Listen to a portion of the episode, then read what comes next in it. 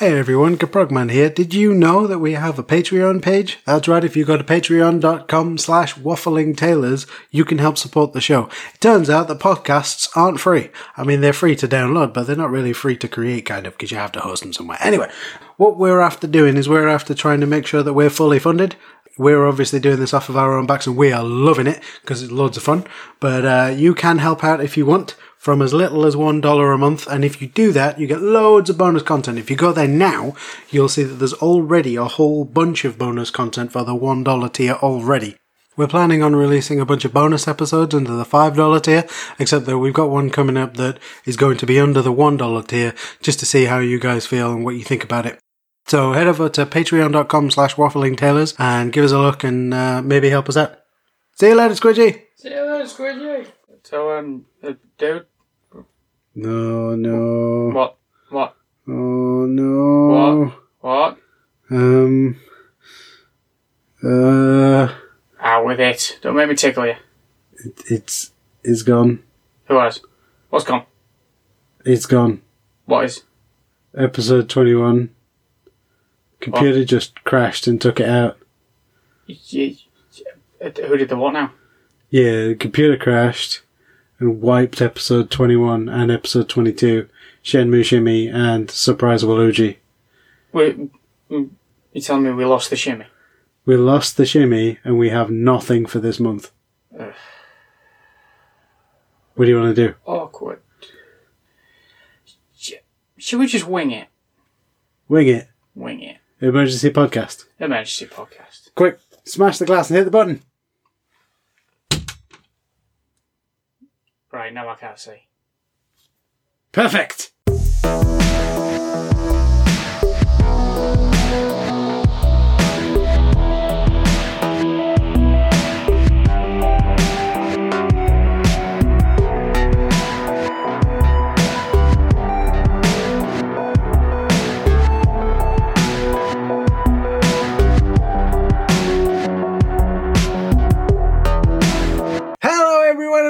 To the Waffling Taylors podcast. I am one of your hosts, Gaprogman, and with me, as always, is Squidgy. Say hello, Squidgy. Hello, Treacle. I felt like mixing it up a bit. That's fine. You can mix it up as much as you like, as long as you don't mention Chitara in Treacle again. Damn it! I've just mentioned it now. No, we'll find, find out later on. Yeah, exactly. This is episode twenty-three. Yeah, good Um, God. Yeah, those of you keeping count are going episode twenty-three. Yeah. The last one should have, like this one, should be episode twenty-one, right? Yeah, there's a reason for that. We um just to give you a little bit of background before as I interrupted Squidgy there, essentially we recorded what was possibly the greatest episode of any podcast ever with Adrian and Dylan of the Arcade Attack dudes. so we did a collab. There's Yes. just no proof of it, unfortunately. Um, and what happened was I was on the train home and I started editing it together and we use a certain program. I'm not going to drop the name of because I don't want to cause them any issues uh, or ourselves any issues using a certain program. And essentially, I hit save whilst editing a copy of the files, and it kind of wiped the entire directory and all of the parent directories. So I lost a whole bunch of stuff, not just what would have been episodes 21 and 22, the Shenmue Shimmy, and Surprise Waluigi. yes, Waluigi. Sorry, Waluigi. There we go. So I lost essentially a whole bunch of stuff off of my computer when the editing program crashed. So unfortunately, we have had to cast the episodes 21 and 22 out to the, the binary heavens. Or That great whatever. recycling bin in the sky. That's it. The great recycling bin in the sky. So they've gone there. Yeah, Um, so unfortunately it happened. We we officially have a lost episode. Yes. There's like one snippet left that we saved. It was originally a trailer, wasn't it? Yeah, I will tack it on to the end of this episode. So, like, listen past the outro music, past the credits, all the way to the very end for a stinger, and you will hear the sole remaining clip Mm. of this episode, the Shenmue Shimmy. See, that is a shame Mhm. because we did mention a lot of things, and Yes. after I think it was about half an hour, there was only Dylan left, wasn't there? It was about an hour in. Adrian had to go, unfortunately. But that left us with Dylan, who's one of the two people in the Arcade Attack podcast who is crazy. Like, I have to put that silly voice on. Crazy! Almost like I'm singing it about Resident Evil 2. Like, it, it is clearly one of his favorite games in the entire series. And that's fine. That's not a problem because he's right. It is the best game in the entire series. And we discussed Resident Evil 2, Resident Evil Gaiden, and a few other things that we're not going to bring up again on this, this episode of the podcast. But there are grumblings of perhaps doing another collab with them, but on their show. That would be fun. Yeah. So maybe we can bring up some of those things again, like the surprise Waluigi and a few things like the sock of time and The stuff Sock like of Time, yeah. Surprise Waluigi. And it also means that my um, super secret announcement that I made is still super secret. Exactly. Only one person knows about it, essentially, Yes, other than us two. there's, there's no proof. So if, if Dylan, if he ever says anything, I'm just going to deny it flatly. Oh, and what I'll, well, what you should do is you should get into your forklift, drive it at three miles an hour down the motorway to his house, and then deny it to him in person. Yeah, and then just come home. Yeah, that's it, right? It's Totally worth it, right? So anyway, we've kind of waffled on a little bit. Essentially, this episode is just me and Squidgy. So going back to how we did it, not in the original original episode, but like We've- episode one. Yeah, we've, yeah, we've done like two episodes where it's just us two. yeah, exactly, right. And there's nothing wrong with that. In fact, it can be quite good. But Fair yes, guess. So what we're planning is this one's going to be. Usually we release two or three episodes in a month because we split it in two. What we're thinking is this one's really only going to be one, only because it would get a bit boring listening to the two of us talk for three hours. Yeah. Whereas if there's at least one other person, there's ideas that we can bounce off and talk about stuff. Yeah. And there's that third perspective sort of thing. Mm. But what we're going to do is do it like we do normally. So first off, Squidgy, what have you been playing since before episode 21? Oh, God. Recently, I replaced my defunct knackered PS4, Oh, yes. which I had since launch, which it turned out was a RAM problem. It just wouldn't. It get to a point. I, I tried to load Fallout 4. I bought the game of the year edition, why not? And I was playing it, and 10 minutes into it, it just decided I don't like that disc and ejected it mid game. Oh, no. Like, bleh. No, put it back in. Bleh. Put it back in. Bleh. Well, you know what? The hell with you. So I had to replace that, and I got myself a PS4 Pro Ooh. just to future proof myself. And if I decide to get a TV the size of the wall, it'll look good. Also, so that you could have something that looks and feels about the weight of the average skyscraper. Well, yeah, I mean, what what I wasn't prepared for is the fact that the PS4 Pro is the average size and width of a landmine. And it also looks more like a toaster Yeah. than the previous iteration of the PS4, which I was surprised that they could do that without actually making it a toaster. No, that's not an extra. No. There's a port on the back where you can put like a toaster thing. Right, okay, so I've just got to It's, go it's down. not it's not an actual toaster. It's just a heater that you can put toast on. Put bread near. Yeah, yeah, yeah. You put toast on it if you want afterwards, but you put bread near it. You know. I know. I'm going to go downstairs and put toast into the toaster, see what happens. You've been playing Mar- well, that Mario game on the uh, CDI too much. You know what they say? All toasters toast toast. Don't you remember that? No. That was one of the lines. It was so bad that the Mario game, there was a Zelda game on there which was terrible. I know of the Zelda. Um, yeah. And the Mario, I think it was a line akin to remember you can't make toast without using toast. So it means that now that I've got my PS PS4 Pro Yes. and I'll log back in, um, and with having ascended in the past couple of months, I can download all the stuff that I need very fast. So by Ascended, right, you're obviously talking about the great internet upgrade that you've had Yes. from less than bog standard broadband, Yes. which is all that you can get in Cakeland, unless you're willing to drop some serious dollar, all the way up to light speed. Well, not light speed, but yeah, fiber optic. Yeah, so you've upgraded to fiber optic, hyper duper, super duper Street Fighter 2 Pro Plus version of the internet. Well, I wouldn't say that. Oh, it's fast, but it's not holy crap fast. Ah, right, okay, fair enough. Mind you, saying that, I did download a 24 gig game in a space of nine minutes. Well, I mean, that's a lot faster than my internet. Yeah, yeah, because that would have taken me all night normally. But I, I, I downloaded uh, Dark Chronicle again, and within about a week, I got up to precisely where I was before Wow. because I know what I'm doing. Uh, I missed like two things, which, which if you want to get 100%, you need to get at the time. A couple of photos of bosses as they're attacking you, I just can't be bothered with it. Really see. And I got up to where I was before. I'm doing that as I go along, so I want to get all like the special weapons and stuff. Yes, yes. and it involves a lot of building, which I'm not a fan of. I have to sit down and build everything in one go, and then I can continue with the dungeons. And after that, I downloaded Revelations 2 because I got like the Game of the Year oh. edition of that because I ain't started that yet.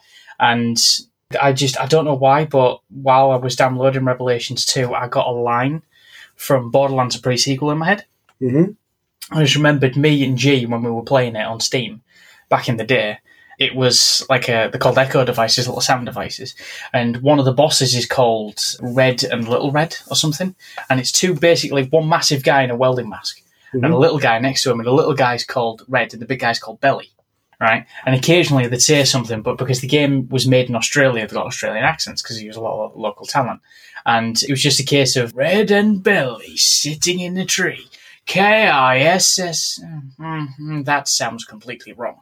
Then completely after that, it's, mm, what are you doing, Belly? It's nothing. Singing. I had that in my head and I thought, I've got to get it on the PS4 now.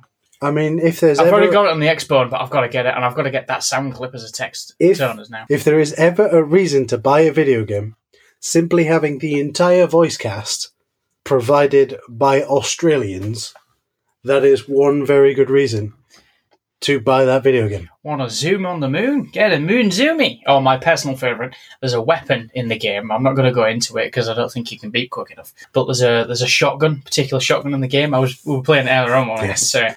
and I had this guy in stitches because it's basically it's a shotgun that talks to you. Yeah, And when you shoot, when you reload, when you equip it, and when you unequip it, it hells abuse at you and the enemy. yes, And yes. I've never seen him laugh so much in my life. it was hilarious. Unfortunately, because it's a lot of profanity. What was that clean one like? Hoopy doo or something? Uh, Hooroo! Hooroo, exactly. That's Yeah, probably and- offensive and then- to somebody. I don't And know. then the the only other clean one was as as you unequip the weapon, you hear the weapon go later, dolls. Yeah, exactly. That's it. The rest of them are just like profanity. Yeah, they are. They're, completely. they're- and, just- and it is stereotypically Australian as well. So it's like expletive, the expletive, expletive, out of your expletive, expletive. yeah, It's fab. Absolutely. What's the name of the gun? I can't remember. Okay, I will. Uh, But I basically, will put it in the show notes. if if you play the game and you do missions with a guy called Pickle, Yes. which is the Americans' version of a stereotypical Brit. So if you imagine like one of the characters out of Oliver Twist, hmm very London-esque chimney sweep type thing. That's that's Apples and pears. yeah, precisely. Apples and pear stairs. You there's a there's a mission where you go to him and you rescue his sister. Right. You go from place to place and you find out that she's been nicking from people, Yes. and then she gets surrounded and you protect her as she flies off, and then you get a shotgun, and she gives you this shotgun, and Mhm. you notice a, a unique one in the description. You have a red text, and that's Mhm. all unique shotguns, all unique weapons. I never realised I had it Mm-hmm. until I thought, oh, I need a shotgun. Clicked it, put it in my inventory, started shooting. I nearly died howling with laughter. have to pause it. Hang on, wait a minute. So just when I need to pick me up, I turn it on, and then I just shoot at a wall. I'll point out that the lines of dialogue provided by the gun are also bleeped in the game, Yeah. which obviously makes it funnier. That's why anytime one of us drops a swear, I'll leave it in and then just bleep over it because it sort of stands out almost like an exclamation point in the middle of a joke. Yeah. So to be bleep you, the bleep bleep and the bleep bleep, they've done it like that because it's even more funny. It, it just puts me off as well, which is even Right. better because it makes the game harder because I'm laughing too much. Yeah. So I've been playing that. Um, so that's Borderlands 2, that's Borderlands pre-sequel. the pre- I- I so got the- essentially Borderlands one and a half. yeah, because I, I bought the Handsome Jack collection, which is pre-sequel and two in one game. So if we were going down the Kingdom Hearts uh, route, It'd Would be it be- Borderlands, Borderlands pre-sequel, Borderlands two. That's the story. That's how the, story goes. so Borderlands pre-sequel would be Borderlands one and a half. Yeah, one point five. Okay, fair enough. Which Hy- means Hyper Remix, holy, holy no, that's that's Exactly. the Street Fighter edition. which means that they have at least room for another twelve games between the pre-sequel and the sequel because that's how Kingdom Hearts works. Yeah, well, there's there's there's a there's a third one in development. Yeah, just so. just oh right, I thought you were going to say Kingdom Hearts. I just want no, to point no, out. there is Kingdom Hearts three. Yeah, I know, right? But what I want to point out, right, is that Kingdom Hearts 3 is coming out. There are people who will be alive and old enough to play it that will be the target audience who weren't alive when the other two came out. That's how long it's been, and that's how many weird. Wasn't there one on the Game Boy Re- Advance that was like Memories. That was like a twenty four? It was like a. It was marketed as a twenty four hour period. Kingdom Hearts twenty four hours or something. No, that's um three six five. I think it was named go. after a year. That was on the DS. The one on the GBA was called Rechain of Memories, and that was basically you play through the events of the first Kingdom Hearts game, but every character that you've met in the game has forgotten about you. So you have to meet up with them, and you essentially have to forget to remember. It's really weird. The intro to the second game. If you ever if you ever watched the intro to the second Kingdom Hearts game, when Sora's running up the staircase because he's Mhm. running up the staircase, and he meets a small blonde-haired lass hmm in a room, and she's drawing a load of pictures. That's his adventure through the first game. but he has to forget before he can remember.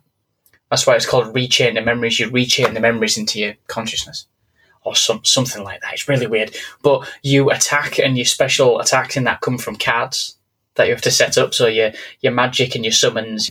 But it's really quite good, surprisingly, because the the battle goes from like isometric 3D to side scrolling battling. You're jumping and going up. So it's kind of like it goes from Diablo into Streets of Rage. Oh, okay.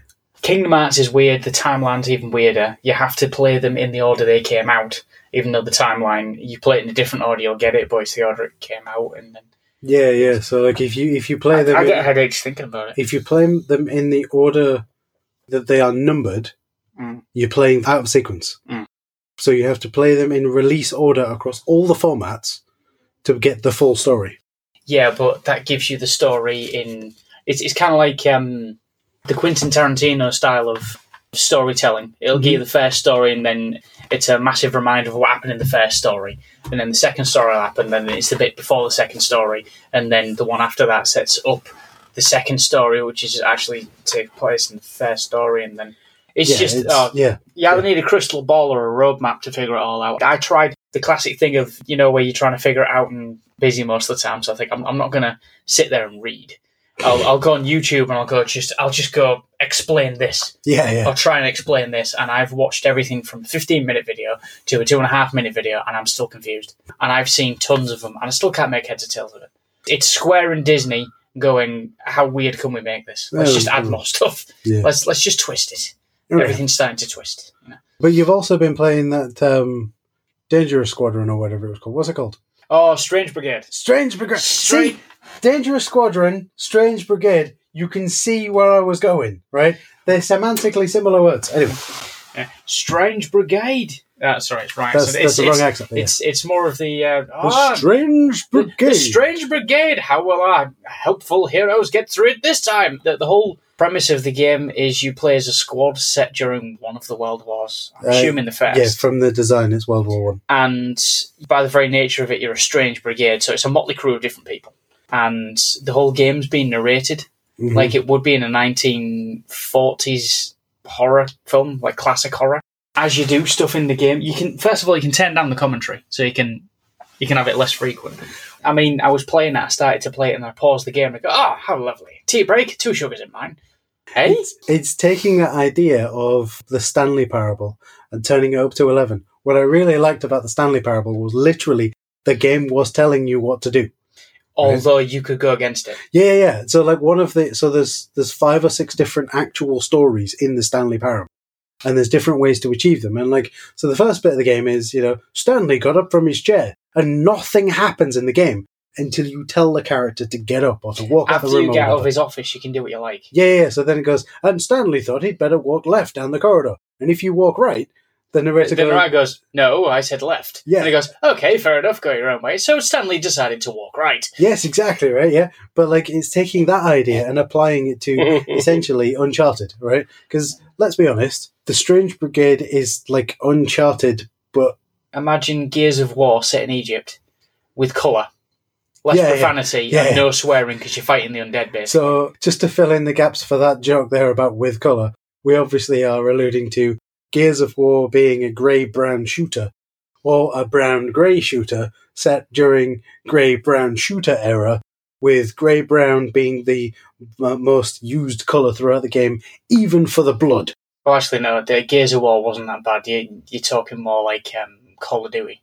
It was Call, still Call of Duty modern, modern Warfare onwards. Gears of War was a lot of blacks, black colour There we go. for the armour, and sort of like neon blue, and then there was a little bit of foliage, but the grey brown shirt was more for like Call of Duty and Battlefield. Yeah, well, even so, we're still pretty brown and grey, you know. But yeah, it's just there's there's a lot of humor in it, and even the tutorials. Oh, how will they get out of this one? Then if if you can't figure it out, it sort of gives you hints, Mhm. and then if you because there's puzzles in it, and then if you really can't figure it out, he just outright tells you. I wonder how they're going to get through this. Maybe bending the light will help. Leave it. I said maybe bending the light will help. Leave it. Good lord, over there, and it just focuses in. Oh, thank you. But you've got to leave it for like forty minutes before it gets really annoyed. Cool, I like it. But yeah, I hadn't had a chance to go on that much, but it's it's a lot of fun when I do go on it. Mhm. I'll be honest, it's one of the I keep saying Uncharted, but it is very much Uncharted. Like the control scheme feels very Uncharted. The camera angle system seems quite Uncharted. The whole thing is very much Uncharted. Mm. And I like Uncharted. I like the story, I like the gameplay, I like the whole thing. You know, I want to get it and want to play it because I've seen you play it and it does look like loads of fun. Yeah. So it's definitely, it's one of the ones that is, it's not helping because it's released on both PS4 and Xbone. Essentially, I want to buy one of those two, but I can't decide. Let's, it's let's difficult. Not, let's not go down that route. No, of that- course, that- right? Exactly. Yeah, we, we're not. We're Yeah. not going to. And I mean, if you want to leave a comment, let us know which one. If you want to start a flame war, please don't. No, exactly. Right? There's no point in starting Flame War now. Not these days, anyway. When I'm playing it, I'm actually playing it on Steam, so I don't even have it on the console. Exactly. But it's essentially out for everything. So I have to sort of bite the bullet and figure out which one of the formats I'm going to buy to buy it. That's that's that's, that's a discussion for another time. Yeah, exactly. But that's fine. That's that's not a discussion for October's episode. We were originally it was going to be a, like a spoopy episode. Yeah, yeah. I I will interrupt Squidgy. I'll let him get back to his list of games that he's been playing in a minute. But originally, this was going to be a Spooktober episode, so we may do that a little bit later in the year. Maybe we can do that for the end of year because we'll have done two Christmas episodes by then. It's mad, isn't it? By the time this episode drops, we'll have been doing this for a whole blooming year. Mad. Just yeah, people like to listen to what we're talking about. Anyway, introspective aside, Just why? yeah, introspection aside, right? What else have you been playing, Squidgy? That's that's pretty much it. Just flipping between them two. Have you not been Um, playing Samurai Warriors? I only installed that, reinstalled it the other day. Samurai Warriors Four Two because Four was all right, but Mhm. the you could create a character and the story mode on that took way too long. hmm I had to do the story mode bit on it. Four Two, you can create a character and they just added like a, a survival. You know, like in the original ones where you go up. And, Yeah, yeah. So yeah, this so, is- was- so obviously that's not very good for radio, but essentially there's a survival, and I'm using buddy quotes here, mode for Samurai Warriors 4, where essentially you go into a castle. So imagine a traditional Japanese style building, up, uh, you know that that, yeah, you know what I mean, Yeah, that kind of the yeah. castle. yeah, that kind of castle uh, layout with multiple floors and a big pointy. I'm, I'm essentially describing any building ever. So you go in at the ground floor and you have to fight your way up to the top of the building. Which is 100 floors. Yeah, there's 100 floors, therefore 100 levels, which is a survival game. You can't save your progress, so you have to do it all in one go. Well, actually, no. In the original, you couldn't save your progress. Right. In the original Samurai Warriors, and if you got to level 50, you could fight a character from Dynasty Warriors. They oh, that's cool.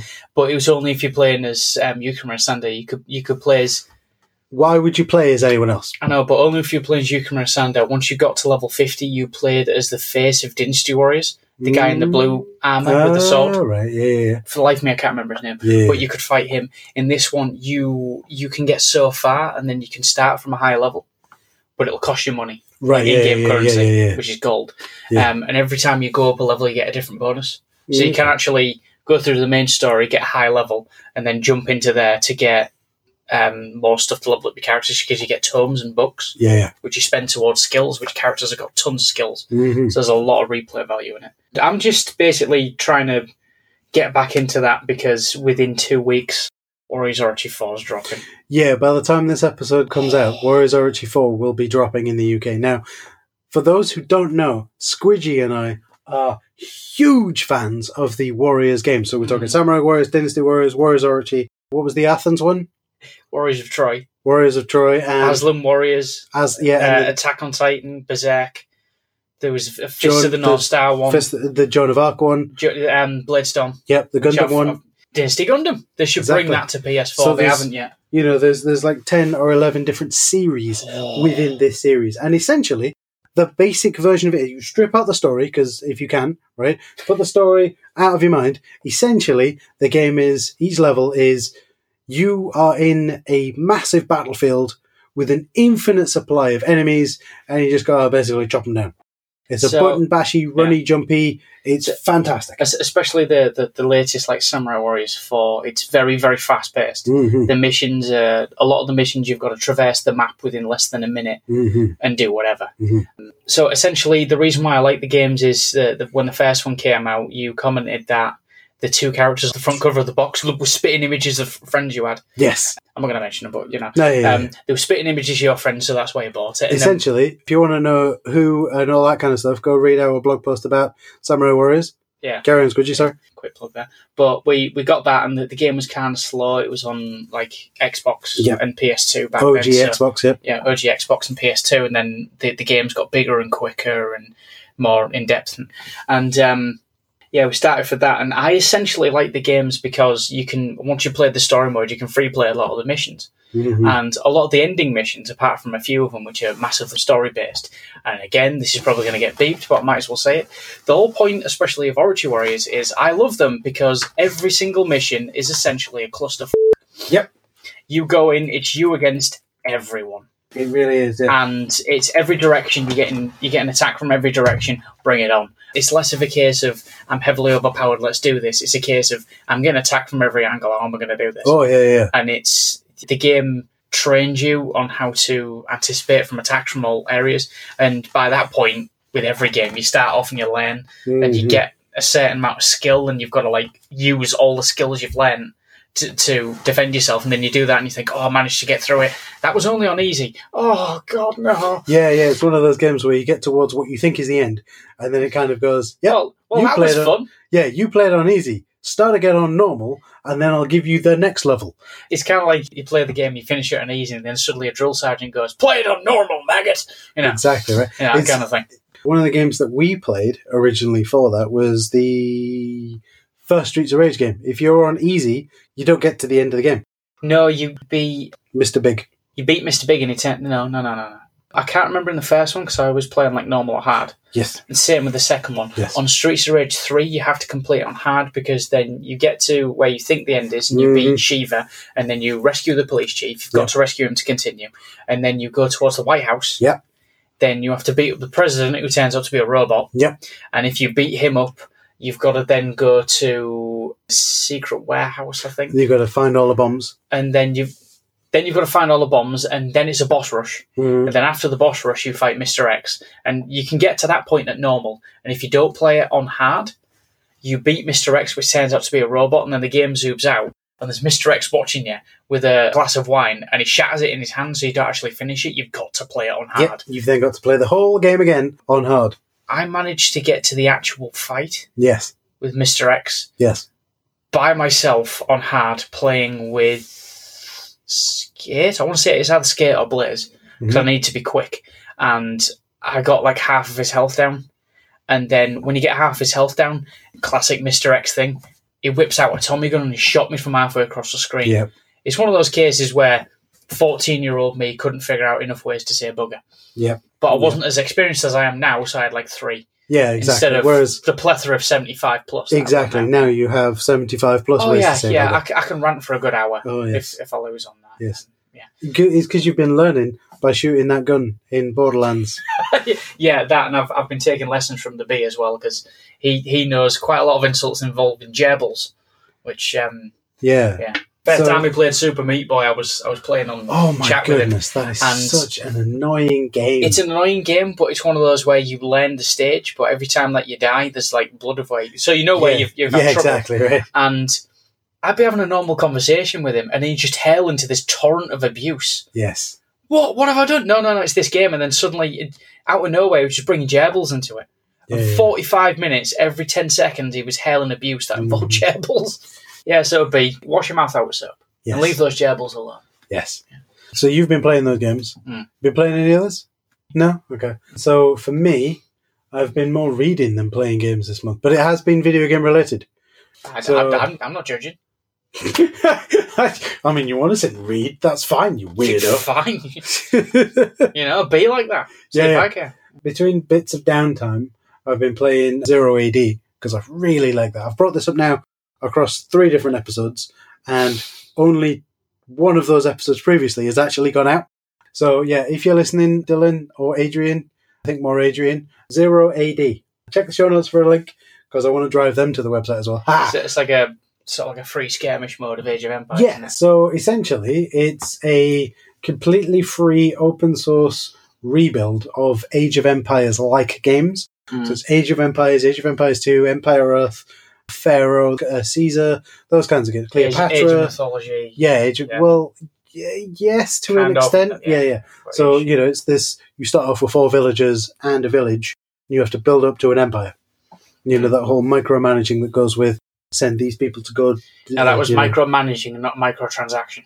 send these villagers to go mine that gold, send that person over there to go kill an animal, that kind of thing. All the way up to and including I have built a wonder and now I've won because I've created the Colosseum or whatever. Mm. Or a pyramid or a Yeah. statue of a goat. That kind of Essentially, it's still in development. It's in the alpha stages, so it's still really early days. But it's been in the no the initial. I think the first release came out last year. Yeah. and it is completely free.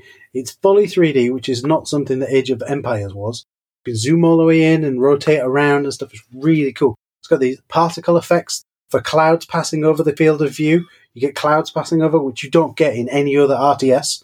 And when that happens, my You get like fog of war, but that's not really cloud, is it? no, exactly right. Because yeah, if you zoom all the way out and put your camera out there at the, at the the back of as far as it can go, you get clouds and weather happening in front of you. Now the problem with that is that my um, eleven year old graphics card Oh, yeah. goes into hyper mode just to animate this. So- So, I've got to zoom in past it. So your, your PC tries to go Super Saiyan and fails Yeah. miserably. But what I'll point out is this is a modern game using modern development techniques that doesn't require a supercomputer, is what I'm Mm. getting at. All right, it's not doing much because it's an RTS, but then a couple of the newer RTSs require the entire cloud infrastructure made of quantum powered machines that are supercomputers, that are superconductors, just to render a frame. I can understand that. I mean, you don't really need to have that much. It sets the, the settings itself, but you can turn them all down. Mhm. So a lot of people have got smartphones, and they're essentially mini It- supercomputers. it's a supercomputer in your pocket. this is sort of how powerful they are. You can get Civilization 6 on iPhone, although I've only got one problem with that. Civilization 6 on iPhone on the Apple Store, and I, can, I only know this from the American store, it'll cost you $60. Yeah, that's mad for a, for a, uh, a mobile phone video game. $60. That's a bit mad. That equates to like, what? Let me try. That's like just over 50 quid, isn't it? Yeah, 50 pounds. Yeah. Yeah, 50 just over 50 pounds. GB, fifty pounds Yeah, English which yeah. which is sort of like that can be standard price for PC games. Yeah. in Britain, and you're talking about a mobile phone game, which I guarantee that after about 20 minutes, your phone will run out of power. Yeah. Because it's that like full on. Yeah, I don't like playing games on mobile. Where's control, if you ask me? Uh, That's fair enough. But yes, I've been playing a lot of Zero AD. What I really like about it is because it's still in development, there aren't any campaigns, but there's lots of skirmish modes. So essentially, the game allows you to do, you know, like in Age of Empires, you could go, I will play a single player game. I don't want to play the story. Just give me a, an. Em- or, uh, or in your case, biggest map, you're allowed to evolve and they're not. So you build up this massive map and just invade. that's exactly it. That's exactly it. That's what I do. Yeah. You know, I don't mind spending an hour doing that because it's like I can switch off and you know I'm not thinking about anything. I'm just chilling out and mm. I'm playing by the rules of the game. It's fantastic. So there's skirmish mode, but they have like twelve or thirteen different races to choose from. oh, cool. I feel like maybe races is the wrong word there, but you know, different groups of people to choose from: Romans, Byzantians, Athenians. Classes, Yeah, different civilizations. Yeah. civilization, Romans, Byzantians. I'm probably mispronouncing all of these anyway. Athenians, Spartans, Gauls, the Brits.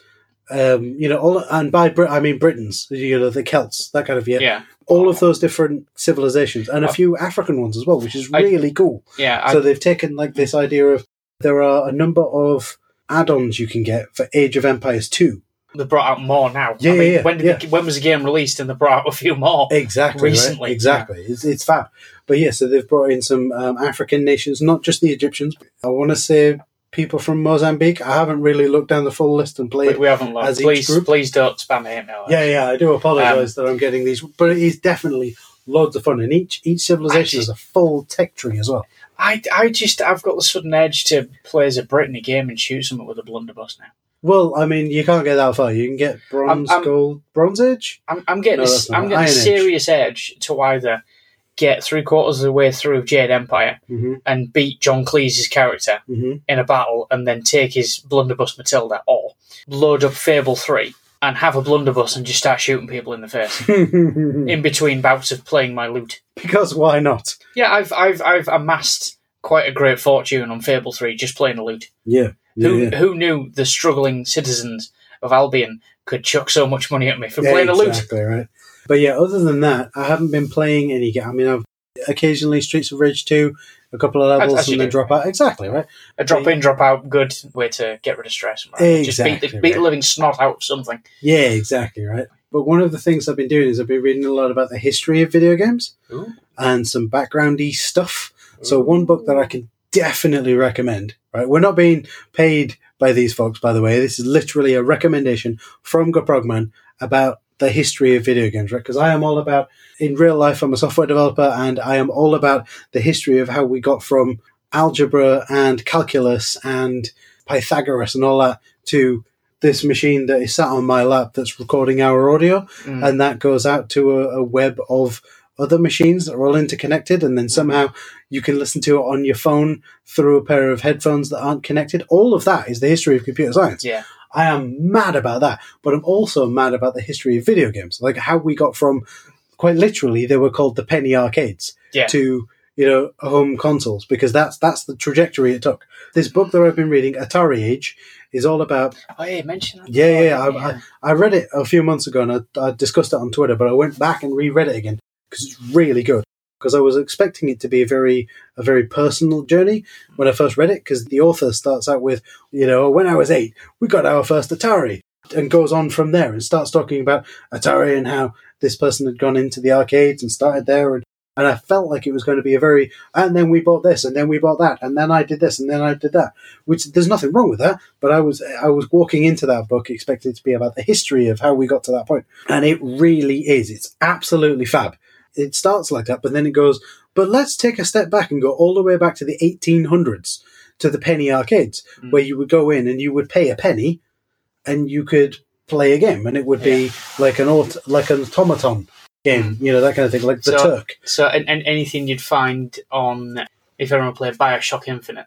At, Yeah. at a certain point in that, you, you get to like a penny arcade, Yeah. and you can do bits and bobs, which is quite cool. Yeah, essentially, if you've played Bioshock Infinite and you've gone into that penny arcade, those kinds of things. Except the biggest sellers were the rude games, Of course, they were. and by rude games, I'm not. I, I'm saying rude, but they weren't really games. They were like the kinetoscopes. So you put your penny in, you crank the handle, and something would spin in front of you, and you'd see a lady getting undressed or something. You know what I mean? Mm. Or you know, they were slightly more ruder ones than Lewd. that. Lewd. Yeah, it's a very lewd and very, very like X-rated is how I would put it. But then you know that kind of went away, and then we got pinball machines in the the twenties and thirties, and they were linked to gambling at that point because people would come in and go, "I bet you twenty five cents, I could beat your score," yeah. and then that became, "I bet you a dollar, I'll bet you ten dollars, I bet you fifteen dollars, I I bet, bet you." in my house, bet in my wife. you know. Exactly right, and, and this was in the throes of the depression as well. I bet you someone Great else's wife, you know. Yeah, exactly. I'll bet you my next door neighbour's wife's son's dog.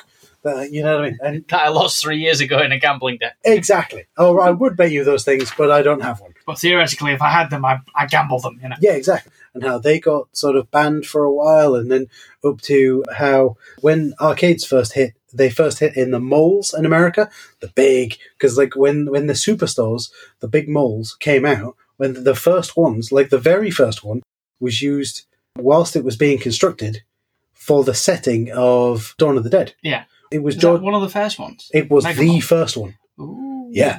And it was because of those, like you see in the, in in the movie, they play the games, right? You know, The driving game Yeah, the- and the shooting, and the shooting- game. yeah, exactly, right. These arcade areas were actually seen as your kids are going to go there and they're going to get attacked or they're going to get assaulted. I'll say assaulted. Bunny quotes there. I don't mean physically attacked in this instance. Well, I suppose it is a physical attack, but you know what I mean. I'm trying to dance around it. I don't want to say the actual words. Or they might be dealing drugs. It was seen as a perfect cover for those kinds of activities. Just, I've got two random facts to give you right now. Yes, yes. First one is to do with Dawn of the Dead. If you watch any of the of the Dead movies that George Romero made, hmm and if you go into it thinking like a lot of the other ones, it's all about the zombies, how how they're going to kill the zombies, are going to do this, going to do that. That's not the intention. No, it isn't. It never is. And anyone that goes into that thinking, is that how it's going to work? It's not.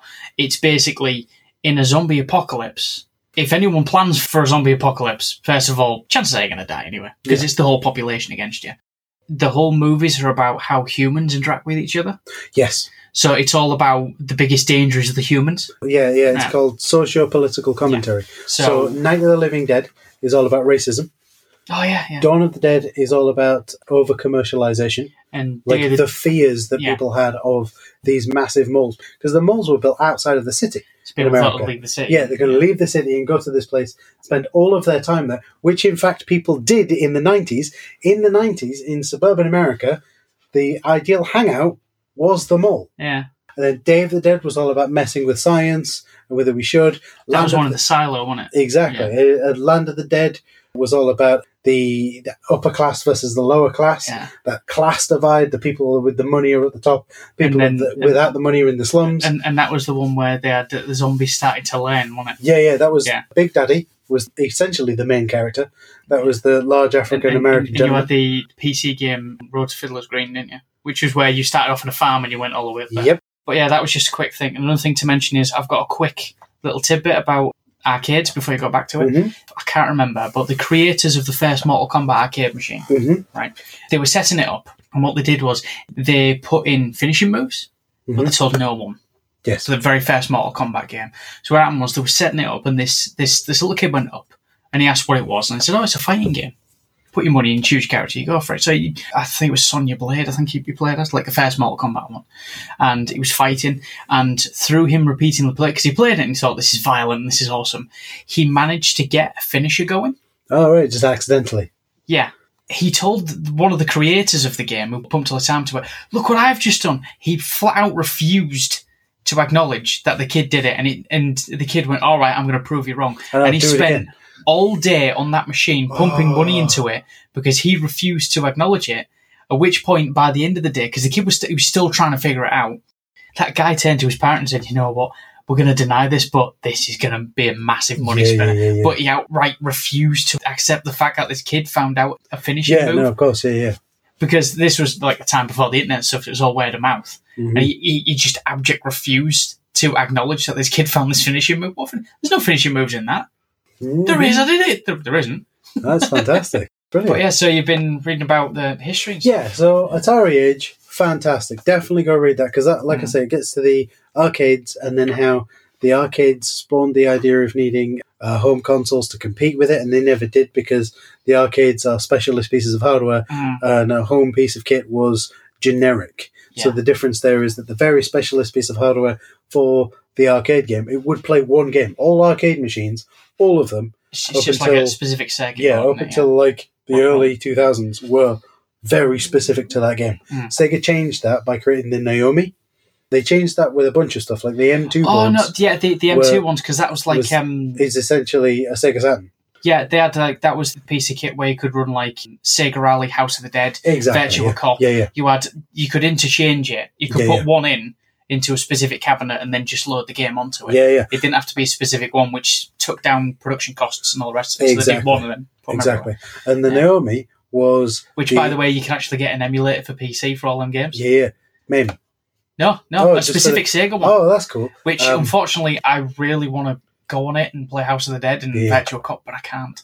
And and the Naomi boards were the boards that were the OG Dreamcast. Like before the Dreamcast came out. These this is what the Dreamcast is going to be able to run. Mm. So until that time, each arcade cabinet was specifically tuned for that game. Yeah. So the Space Invaders cabinet was specifically tuned for Space Invaders. You could not play Centipede or any of the other games on it. Whereas a home PC at that time was the best you could do with commercial level hardware. Yeah. Right. And that just that story of how they sort of competed and then you know how that came about is amazing. It is a fantastic Mm. book. Definitely recommend that one. One I don't recommend just because I couldn't get on with it is the Commodore story. Now, apologies, Arlene, because you sent me this. It's a freely available PDF because it's used to advertise the film that they made. Is it a bit thick? A bit too much to It's, take it's Is not it not even that. It's disjointed interviews with people who worked at Commodore during the time that it was all sort of being built up and the the time that the company started, all the way through to it being financially ruined. Problem is they're disjointed interviews. Like So there's no sense of flow. yeah, yeah. Well, there is a flow from, you know, this is someone we interviewed from the beginning of Commodore, and they're telling us the story, except we'll chop it up and insert other people's stories, Yeah. but it's not particularly, I didn't feel like it was particularly well done. Mm. And the layout on the page was not very well done. Mm. And it's presented as an ebook, but absolutely no thought has gone into accessibility. Yeah. So there's like white text on a grey background. And blue text on a dark blue background. So if You know, it- so, it, it needs someone to come in and go right. I'll edit all this together for you. Yeah. So It- everything's there. It just needs. don't get don't get me wrong. If I feel bad because I'm saying that maybe they should go back and do it again. Yes, they should, but it is only used to advertise that the film exists. Yeah. And the film is you know an hour and a half presentation of the story of Commodore, Mm.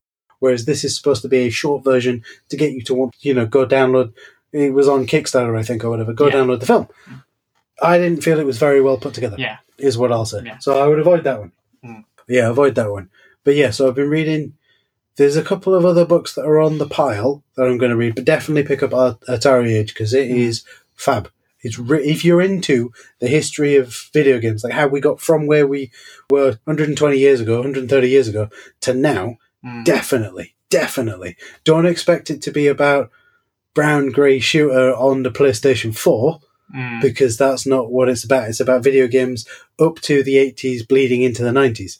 So definitely go read that book. It is Yeah. amazing. Just just a, a- quick thing. Just something me and Ike were talking about the other day. I'm going to mention this as well. So if you go to the Waffling Taylors website, we have a Phantasy Star Challenge page. Now, Ike, Squidgy, and I are huge fans of Phantasy Star Online, I've pumped over two thousand hours into that game. just for one character. No, no, over three. Wow. Okay. So you Just three. Yeah, yeah. So probably between the three of us, we've probably spent a whole person's lifetime playing that game because it is amazing. Yeah, pretty much. Right. If you head to the website, I'll put a link in the show notes directly to the page Mm. because it's kind of hidden away. There aren't any visible links to the page. Yeah. We have a challenge that we've set, which is Well, that that was one you set up earlier. yeah, yeah. You- you know, it's- in fact, We you keep talking, Switch. it's um it's it's one that Progman set up earlier. Now me and Ike, when it comes to PSO, and when it comes to games in general, we like um we like PSO. We like uh, Dynasty Warriors. We like we- we- we're, we're definitely fans of Resident Evil, but we like uh, Pokemon as well. He's he's a walking encyclopedia of Pokemon. It's Ike. lit- literally Yeah, yeah. Ike. Yeah, he's a walking. You can ask him anything, and he can tell you within like three levels. You know, if you ask him what level so and so evolves at and what have you. And we like a challenge that's called a Nuzlocke challenge. Before you go into the Nuzlocke, we already have a challenge on the site that we've done before, and it was quite difficult. But we'll go into the other challenge in a minute. So essentially, there'll be a link in the show notes. But essentially, the rules for the OG challenge are: you start a brand new character, you unequip your mag, you cannot purchase any weapons or equipables, and you can't use anything you unlock by playing the game. Whenever an enemy drops an equipable, you have to switch to it unless your character can't equip it. If you open a box and it has an equipable that you can use, you switch straight to it weapon, armor, mag, that kind of thing. And you can only change things when you pick them up. You can't change it back, even if that means you have a level 12 weapon and you switch it out for a level 1. You can't drop equipables unless you run multiplayer, and you must sell everything you haven't got equipped when you've filled up your inventory. You can only use support techniques. So techniques are basically the magic things. You can only use the support ones, but not the ones that boost your stats or reduce enemy stats. So you can use healing, removal of poisons, and setting up a telepipe to take you back to Pioneer 2. And you cannot use grinders. That's the simple one. And we also have one called Fry Cook's Revenge. We've designated this one as easy. Essentially, you unlock a Kiko's frying pan, you equip a Kiko's frying pan, and you start at Forest 1 on whichever difficulty you're on, or the highest difficulty you have, and play through the game until you beat the boss at the end. You I- I streamed that, I? Yeah, yeah. Yeah, You never change weapons, and you are permitted to save it and come back to it later. Yeah. We've got one called Au Natural, which is easy to medium. Uh, you start a brand new character, unequip everything, and you play through the game without having any weapons or mag or shields or anything equipped. You can only use, again, the support techniques, so the support magic healing, anti poison, and the telepipes. Really You can't use materials or anything that raises your character stats. So I'll leave it at this one. Go have a look at the other challenges we've got on the page. But Squidgy is about to introduce you to a new challenge. This this is a very um, Nuzlocke inspired one. A bit of a change to the rules. Now, So what's and- Nuzlocke? a Nuzlocke is a Pokemon game where when you start the game, you pick your starter, obviously, and when you get access to Pokeballs, whenever you go onto a new route, the first thing you see, you capture, Okay, and that's it. If you don't capture it, you don't have a second Pokemon. Simple as. right. Okay. Okay. If you're playing with your Pokemon Mhm. and it faints in battle, Yes. you've got to transfer it into a box in the PC and name that box Graveyard, and you just leave them there. Right. gone. Okay. So, it's like a- essentially, it's gone. It's like a one shot Charlie. It's like a survival mode. Yeah. Right. And you can make it harder by saying it's like one every route, you lose them. There's there, there's certain ways There's to make it. Lots of different Just mix, if, it, mix it up, mix it if, up. yeah. if you search Pokemon Nuzlocke for whichever game, you'll find it. I'll put a So- link in the show notes to the So- Bulbapedia entry for it. Me and Ike, we've been working on a way to bring that into PSO. Yes. We've evolved it around the GameCube version because it's more accessible. Yep.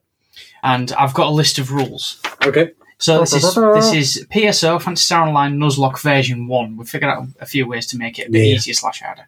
So Okay. you create a fresh character. Yep. No shops. No grinders. No quests can be taken. If a player dies, the equipped weapon and armor must be discarded unless revived by a scape doll. If a player has no equipable items left in the inventory or the bank, Nuzlocke's over. Only pick up the first weapon per floor. Only pick up the first armor pair floor, and only pick up the first tech pair floor. Even if I can't equip it. Yes. Okay. Items the player cannot use because of being underleveled or the wrong class still count as a pickup, Right. and it's got to be the first one you see. Mhm. That's it. All healing items can be picked up. Floors can be replayed for XP and missable items, i.e., techs that didn't drop, and healing items only. hmm Red drops, so photon drops, can be discarded as a token to get a new weapon, armor, or tech drop. You must call which drop you want before entering the floor. You can drop a photon drop, hmm but when you drop it, you've got to say, "I want a new weapon," and then you pick up the first one you do. So you Ma- don't have to be specific. Like the the level starts, and you go right. I am planning to drop this photon drop for a double saber. You Right. can't say double saber. Oh, just right. a So it has to right? be a type Mags of. can be fed, Yes.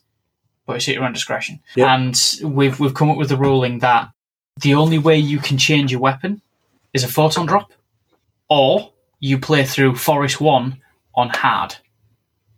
Okay. So the first weapon that you pick up on a new floor, you can change it. So Forest One, you might pick up a weapon, and then Forest Two, you might pick up a weapon. Yes. You can change it once, but it's the first one you see. so Right, if you, so, if you're a hunter and you pick up a sword or a saber, and then on Forest Two you pick up a cane, which is a tech user's weapon. Yep. You're stuck with the sword. You can't change it unless you've got a rare drop. Right. Then you then if you want to change your weapon, you say right rare drop. Like if you get to caves after that, first weapon you see you can pick up. So it's basically it forces you to rely more on skill. Okay. But that's sort of like our version of Nuzlocke. But if it gets to a point where you have no equipable weapons or armor, and you've got none in the bank, by the time you go to the like Forest Two, then that's classed as you've got no weapons or armor, so it's over. If you get a weapon, at least a weapon on Forest One that you can use, you can continue going. If by the time you get to Forest Two, you've picked up nothing that you can use, you've got to start again. Okay. I'll probably put a separate page up for Phantasy Star Nuzlocke Challenge or something. Uh, on the back, there it's essentially a table showing down the. Uh, check the show notes for details. I'm going to try and explain the table, the audio version. Down the left hand side of the table, there are the different areas in the in the game. You've referred to them as floors. So forest one, forest two, caves one, two, three, that kind of thing. Down the left, and then there's three columns: weapons, armor, tech. So essentially, these are the things you you have going in. No, it's it's the first pickup you get. You can Right, so, so you can write it down. So it's like a checklist. I got into Forest One, and the first thing I picked up was a saber. So then you can keep tabs of what you've what you've hmm. done. Okay, this is cool. I feel like we should maybe do a stream of this. possibly. Yeah. So I'll tell you what. It's, it's an idea right? for the future. What about the first proper Waffling Taylor stream that we do? Right. I'll play it, and you can explain the rules to me whilst I'm playing it. Yeah. Yeah. Right. So I'll be playing the game. And then you can explain. No, you can't do that. Yes, you can do that. I go into the next floor. Right? Can I do this? Can I do that? And you can explain the rules as we go along. Yeah, because that feels like it would Yeah, be easier. as, as I say, the, the the rules are a work in progress. We're working on a few of the bits and bobs. Mhm. Yeah, it's it's something me and Ike have been discussing for a while, Yeah, yeah. just to have more of a challenge and a bit of fun on. Cool, So, yeah. That I think would lead us on to possible other episode. So essentially, this may be the only part of the episode for this month, simply because we had that catastrophic failure and we lost the Shenmue Shimmy. Yeah. We're essentially recording this two or three days before it's meant to go out. Essentially, so I've got to put my uh, my editing hat on and get it edited as Mm. quickly as quickly as possible, so I can throw it out to for everyone to listen to. That's not a problem. I literally, I said this. In fact, I'll put a link to it in the show notes. I was actually interviewed for Podchaser, which was essentially IMDb for podcasts. Yeah. I was interviewed by them about this show and about Devotaku and about the other show that I do. And I'd said on there that I actually really legitimately enjoy editing the audio together. I don't like it when the software fails and it essentially wipes my computer. Yeah. That's a bit annoying, a little bit, you know. Um, but it's a lot more than a little bit annoying.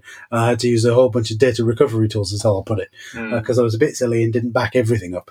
But then, how are you to know that it's going to wipe your machine? Anyway, right. Um, yes. So because that happened, but but I legitimately enjoy editing audio together, and it usually takes me like two or three times the length of the episode to get through it all. If that makes sense, So it doesn't So if take it's- you a week. You could bang it out Yeah. on one day. Exactly. It- So if it's a one hour episode, it'll usually take me two to three hours to edit all together and mm. then it's uploaded and it's sorted, right? Yeah. I legitimately love doing that. And what I really like to do for this show and the other two shows I do is edit them together and get them out so I can get this out within the week. So essentially, this is the freshest episode we have done so far. Yeah. this is we, like we, we record them in advance, don't we? yeah, yeah, we usually we, we're usually recording a week, two week, three weeks in advance. This is like two or three days. So Mm. when you're hearing this, you are two or three days This in this, the past, th- this in the future. this is more of we, we've usually got a rough idea of what we're doing. This is Yes. pretty much unscripted. This is Yeah. experimental jazz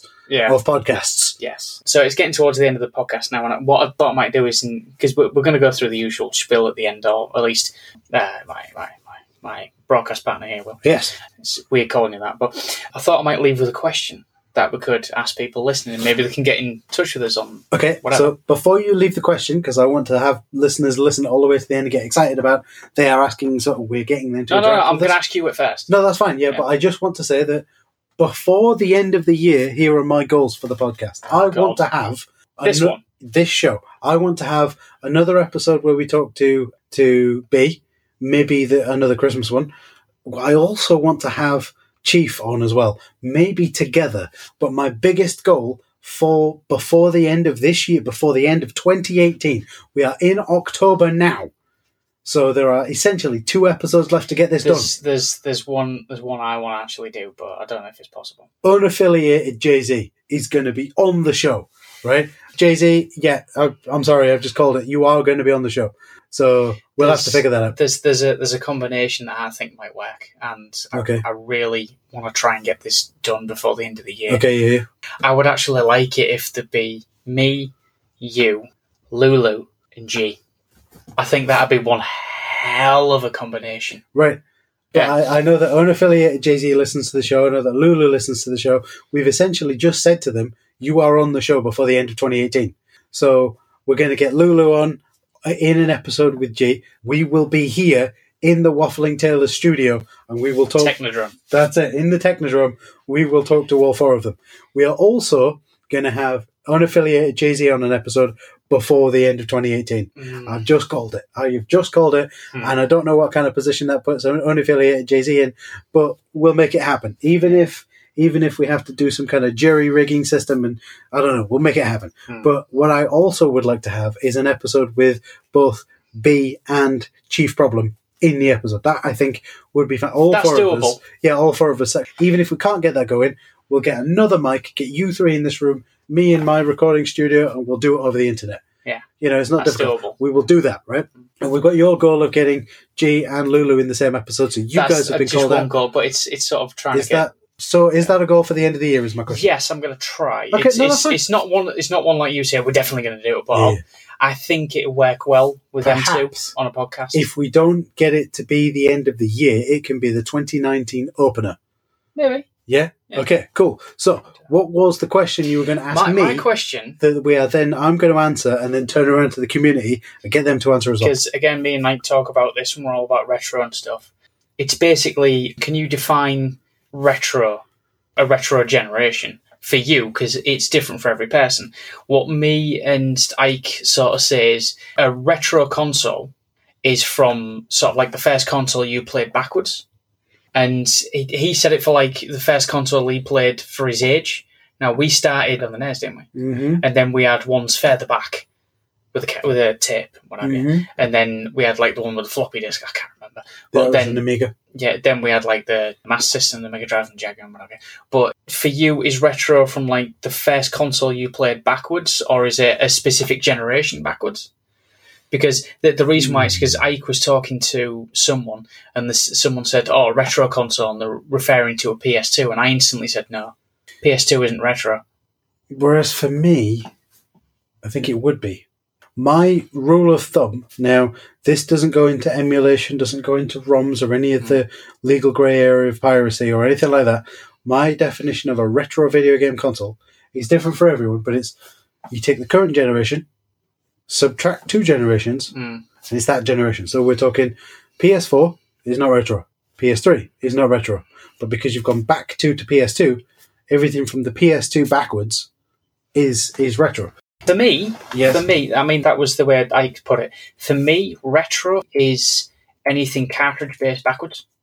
So Mega Drive, SNES backwards. They're, to me, they're classed as retro. It's just because it for me, it's discs Mhm. aren't really retro because they're like compact discs. They can store a hell of a lot more than a, a cartridge, and it's sort of like to me, retro means the pads are more simplistic. Okay, So so three, four buttons, maybe one set of shoulder buttons. That's it. so my only argument against that cartridges thing, Mm. uh, the Philips CDI, 1992 Mm. was a CD, Mm. and the Nintendo Switch is essentially a cartridges.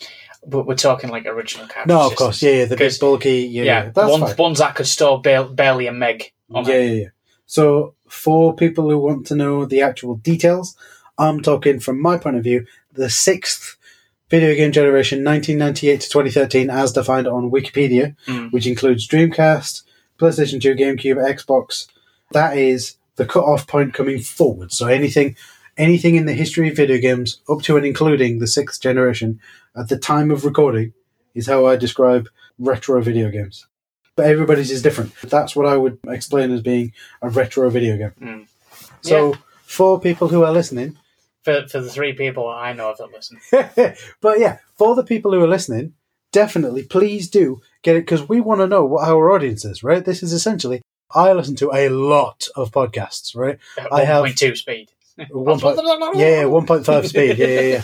I'm not as I'm, I'm not as good as my friend James, who creates the Cynical Developer podcast.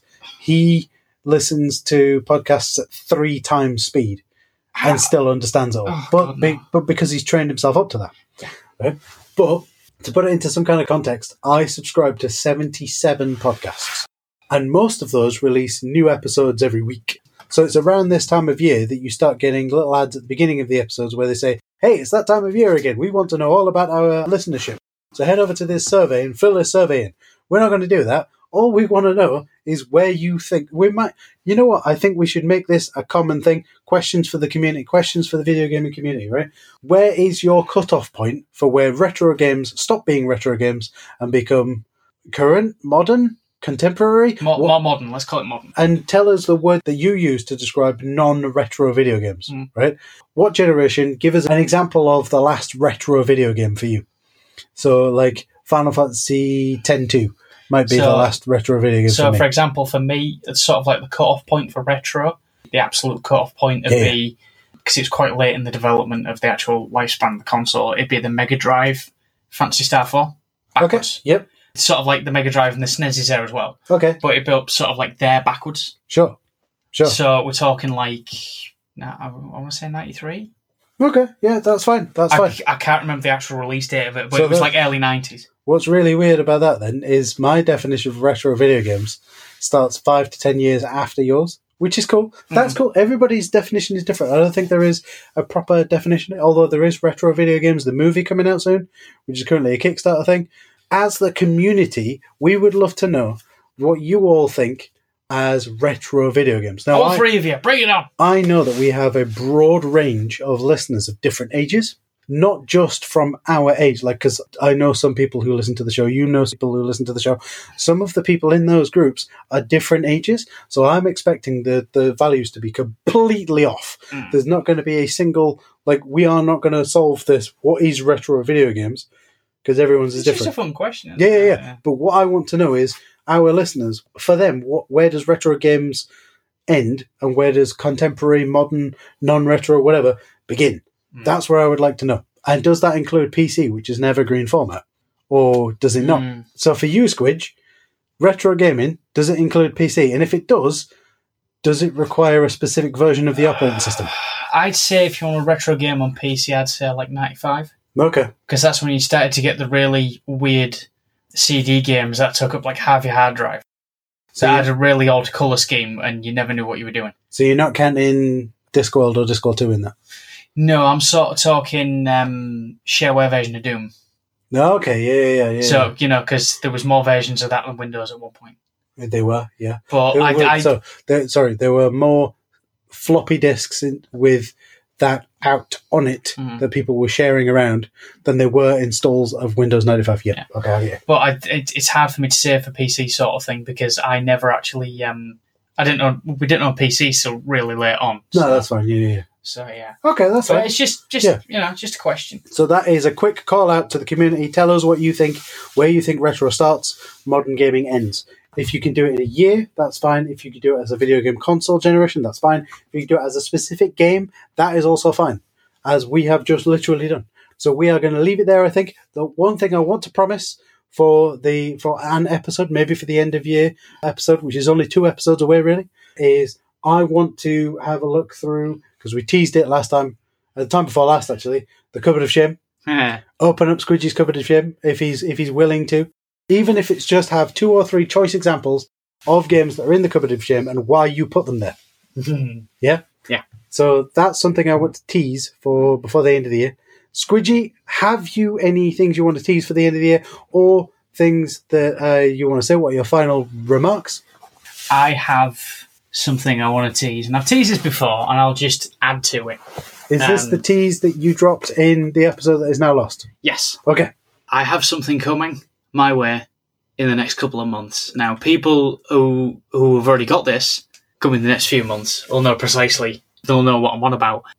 If you thought a particular game that's coming out at the end of January had hype, this this has got more hype and it had a lot more excitement and it essentially got started within an hour.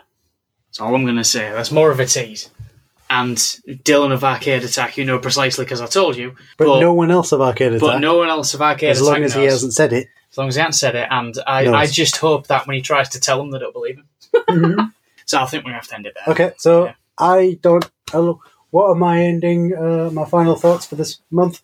I wish it could be longer. I wish we could have released the Shenmue Shimmy because it was loads of fun to record. Um, I do remember long parts of it, like the the Sock of Time, the Surprise Waluigi, the all those kinds of things. The games that Dylan and Adrian have been how, playing. how I ruined Resident Evil Gaiden for him. exactly Yeah, right I completely all of that those game. things and i really really wish we could have we could have talked about that and had that released but alas it is not meant to be however i have been told by dylan that we he's going to try and arrange for us to be on their show so we'll at least have something Oh, That that's, is- that's that's not fair though, because I'll have to behave. when do you behave No, I'll have to behave because it's their podcast. Well, I didn't. Be- yeah. I did behave when it was ours, oh yes of course but I'll have to behave. I don't. know I'm gonna. I'm gonna that. So yes, like I said at the beginning of the episode, stick around after the outro music and the little creditsy bit that I always throw at the end with the show notes and where the music came from for a stinger of the only surviving rendered clip of that episode. Okay, Squidgy, any final thoughts? Nope. Gaprogman, any final thoughts? A habbly biddly bodly doodly, weedly waddly bedly doodly. Rubber baby buggy bumpers. That's what I meant to say. Yes. okay, cool. So, yes, check the show notes for all of the details of stuff. Tune in next month for more. We're going to be longer than this next time, we promise. And we, like I said, we were going to do a Spooktober, but we got kind of sidetracked a little by hardware failures. So, we will be back next month. Check us out. See you later, folks. See you later, Squishy. See you later, Squidgy. Hello, Squidgy.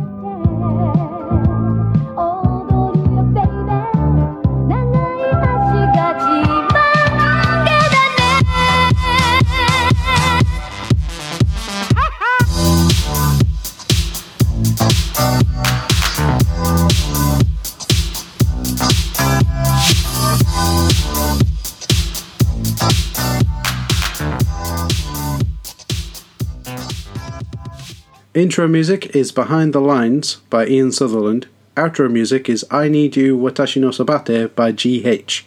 See the show notes for more details. So I I oh, edit in chipmunk mode.